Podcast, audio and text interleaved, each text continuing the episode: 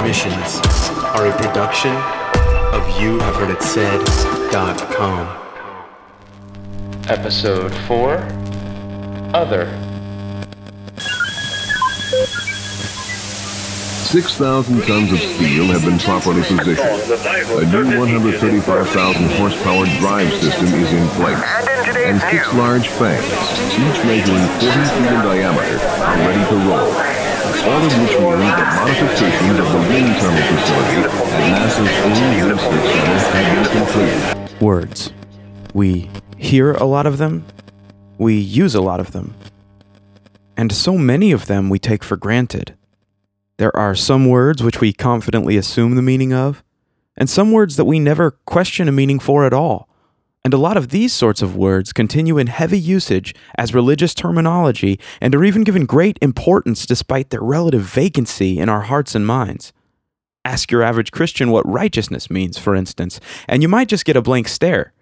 In reality, it's the kind of word many of us have a hard time defining without using the word itself.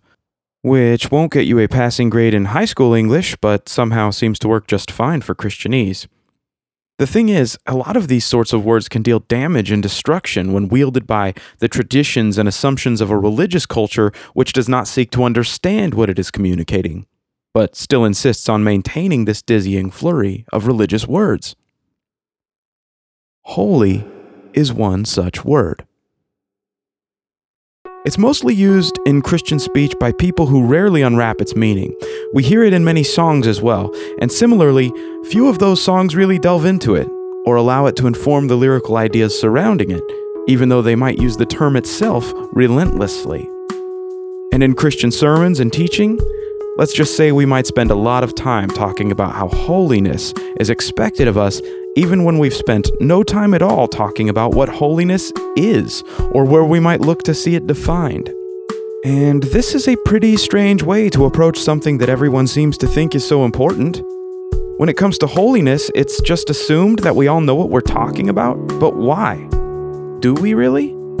And is our current understanding of holiness serving us or anyone else well? These are questions worth asking.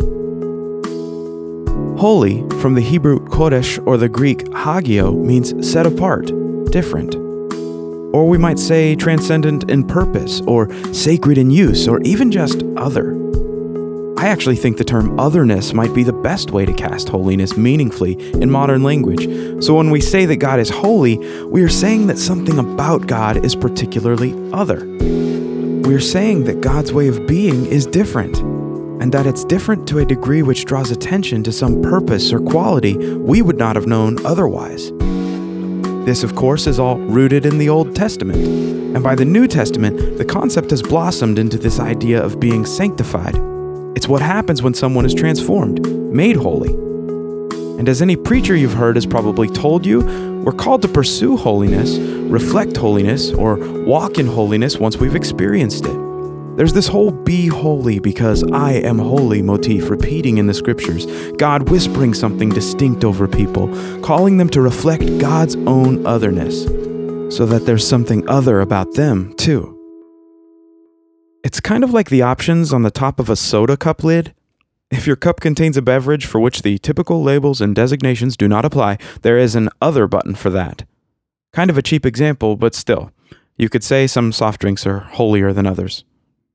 I'm guessing some of us have heard a lot of these ideas before, but I lay them out again because, as I said, there's plenty to this subject we don't hear much about and don't hear brought up so often. How do we define this holiness, this quality of otherness? Where are we looking to see it defined? Consider this question What is it about God that makes God so other, so holy? I would think the best and most simple answer would be God's self giving love. So far, so good, right? Well, maybe not.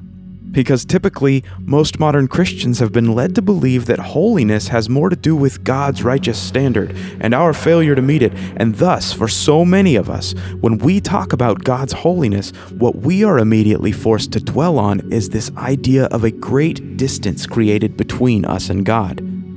Holiness in this model is not an expression of God's nearness to us, no matter who we are and what we've done. We've been taught another holiness instead, which has effectively meant that God is removed as a result of holiness. So, to many of us, the very idea of holiness immediately drums up an understanding that God defaults to being far away from us. So, rather than being told something like this, God is holy, and so God is not bound by our insecurities and our fears, which means that God draws near to us even in our mess and whatever the cost, without condition. We have more likely been told this God is holy, and so God cannot look upon sin or be near us in our imperfection. So either God is holy and that means God is near, or God is holy and that means God is distant. You have two options there, but only one of them is like Jesus. Choose carefully. See, you may have heard the second idea your entire life, and you may have been taught to see all Scripture through the lens of it. But I would submit to you that however popular and pervasive this idea might be, we shouldn't automatically assume that it's a good one. What many of us don't realize is that the way we view the concept of holiness is more founded in Reformation era thinking and even Dark Age Roman Catholicism than it is in the actual and contextual scriptures. We don't see this sort of holiness in Scripture because we must. We see it because we've been told to. We see it because it's all many of us have ever known. And maybe that's why we might fail to notice that, at its most basic level, this concept of holiness is simply not holy. And how can it be if it's not different from the way we already are by default? In that first example I gave before, God is holy in a way that means God is near. And if that's the case, then God isn't like us in how we fragment and fracture and separate from one another, because God is the great healer and unifier, restoring everything. But in the second example, God is very much like us. God has been offended, and so God is off alone somewhere, defiantly standing on principle until we grovel. Some might say that's God's right because God is perfect, but that doesn't make it holy. It's still just a glorified version of how people already treat one another. You will find that when some people passionately talk about how holy God is, what they mean is this God is so perfect that you are basically disgusting to God, revolting even. God can't even bear to look at you, but thank goodness, God soothes himself with blood in order to be able to stomach your presence. However, when other people talk about how God is holy, what they mean is God is mysteriously and wonderfully and essentially connected to us in radical love. God is always present and delights in being with us and near to us. And Jesus died to change our minds about God, not to change God's mind about us. Again, two very different choices there. Choose carefully. Do we see God as a glorified version of ourselves? Or do we allow this view to be dismantled in favor of something that can actually prove to be holy? As I began to say before, it seems to me that the chief preeminent expression of God's holiness is God's radical, reckless love. Love for the entire universe and every being it might contain. That is how God is so different and other than the brokenness we have known. Nothing has to prove its beauty or worth to God. Jesus models this second kind of holiness, the sort of holiness which proclaims forgiveness toward those murdering him, and which tells James and John they do not know what spirit they are of when they wish for violent retribution. Jesus' holiness has him making intimate friends with sinners, not separating himself from outcasts, declaring the great faith of Roman centurions and Gentile women, and in so many other ways, modeling closeness and oneness with all manner of people the religious establishment thought of as far from God. Jesus was born to people of no real consequence and celebrated by unclean shepherds and pagan astrologers. He was to be called Emmanuel, God with us, and yet he entered straight into the beautiful chaos of humanity. But if Jesus had modeled the kind of holiness we often ascribe to God, he would have been born glowing in a bubble in some temple somewhere, and he would have avoided getting too close to any of us until the proper rituals had been performed. But Jesus, the Word who was with God and who was God, didn't do any of that. And if you claim to believe Jesus, that really should change how you view God in proximity to people, because it's clear that Jesus' holiness is not the kind the Pharisees and now Christianity would prefer to be selling. And shouldn't that bother us? Shouldn't it bother us that Christians are more likely to teach holiness the way Jesus' most vocal opponents did? Shouldn't it bother us that Jesus isn't the primary way we define God's holiness? Shouldn't it bother us that we aren't told to look to Jesus to see how God is other? I know some might disagree with me there, but I'm not exaggerating. The proof, as they say, is in the pudding. And while I'm not really sure why that's a saying, I am pretty sure that our view of God's holiness looms over Jesus to the degree that it makes him a slave of our assumptions rather than their master. He is meant to be the light, but we have relegated him to the shadows because there are things we believe about God that we consider too important to let Jesus mess with. And when you're honest about what that means, then you have to admit there must be something wrong with Jesus because he cannot measure up to our view of God. Perhaps that statement might offend some Christians. But it is what it is. At some point, we have to confront the reality of our ideas and explore their logical conclusions. And we need to do that on this subject because if holiness is what we've made it out to be, we don't need Jesus to weigh in on the subject at all. We don't need him to inform the sort of holiness that so many of our popular authors and pastors preach, like it's some sort of contrary value that is required in order to balance love out. Love does not need balancing out. Love requires no equal opposite to keep it sensible. And love is not the yin to some equally important yang. We have built up all these ideas hoping to make sense of our own thinking, but all they achieve is to diminish love and make it powerless. And we all know plenty of people who naturally act like that false holiness, measuring their love and dispensing it only when they feel it is deserved. So it simply can't be holy. It's literally not different compared to what we already know in our brokenness. It's not other. It's not other compared to the lacking understanding of holiness we were clinging to before Jesus came to make God known. So the real question to ask yourself is this why can't love be enough? And why do we assume it to be so weak that it needs help from contrary values? You will often hear Christians say, God is love, but God is also holy. This might be one of the most poisonous religious statements in heavy usage today. But contrary to the cliche, Love is whole all by itself. That's how the Apostle John can say, The one who doesn't love doesn't know God, for God is love. And John can make that statement without feeling compelled to immediately water it down or overqualify it into oblivion.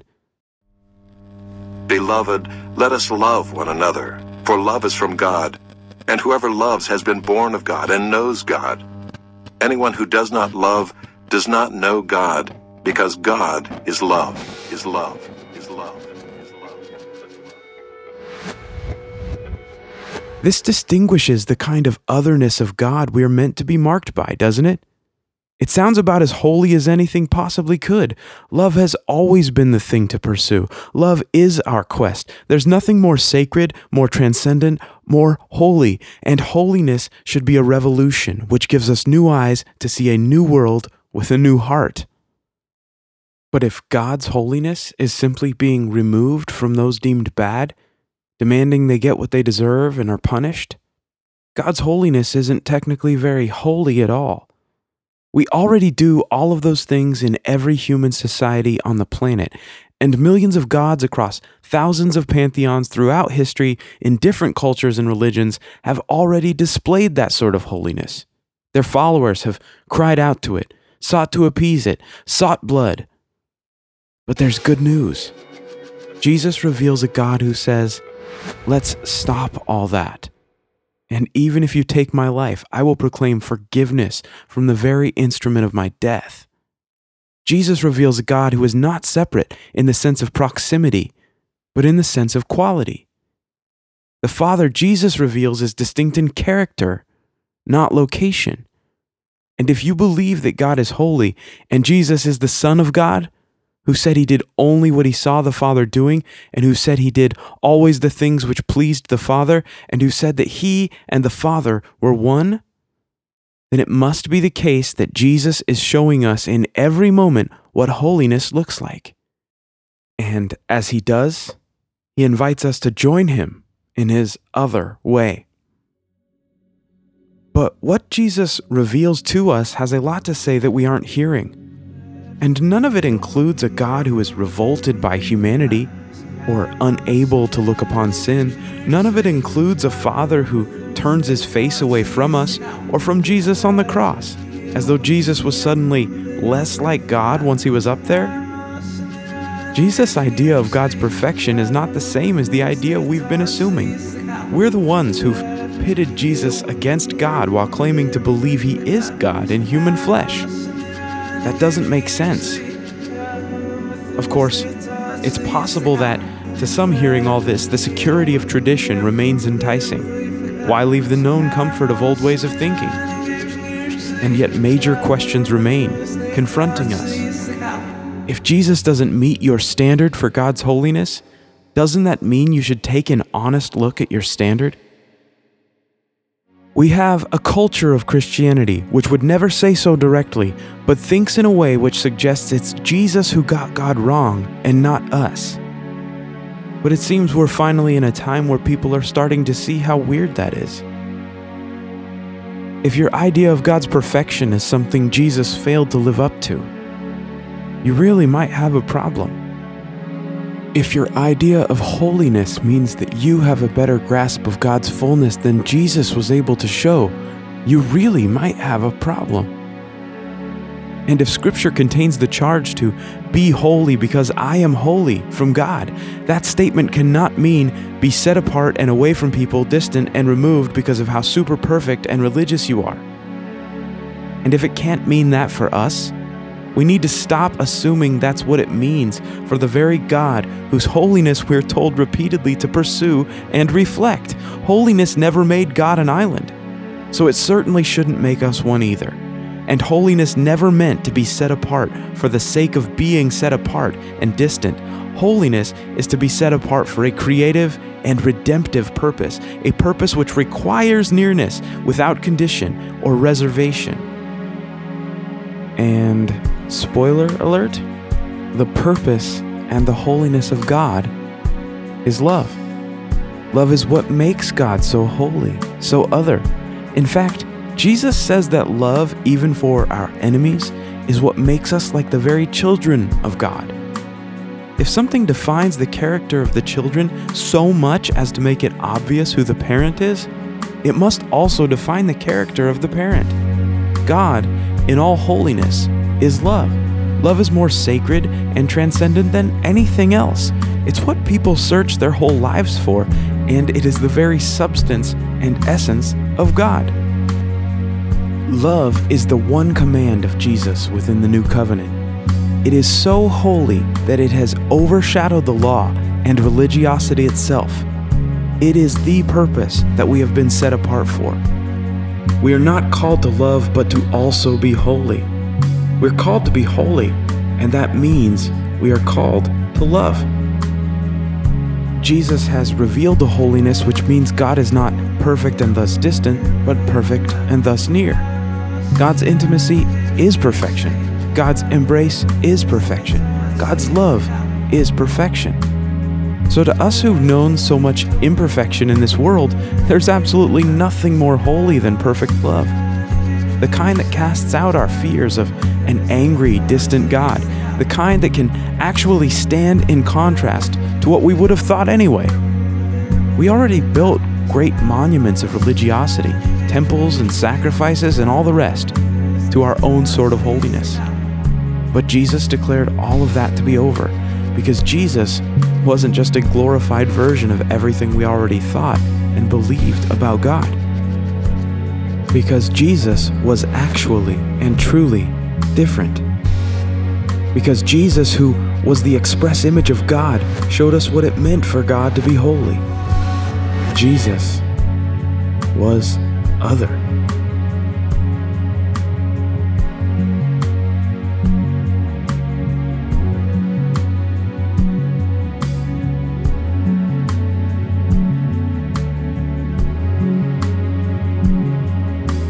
Thank you so much for tuning in. You Have Heard It Said transmissions are a podcast from Kevin McDougall and youhavehearditsaid.com. Be sure to subscribe to this podcast on iTunes. You can also listen to transmissions at youhavehearditsaid.com, where you'll find what you just heard in both audio and written form, along with numerous other articles as well. And don't forget to like You Have Heard It Said on Facebook and join in a number of discussions there. Until next time, this has been Transmissions.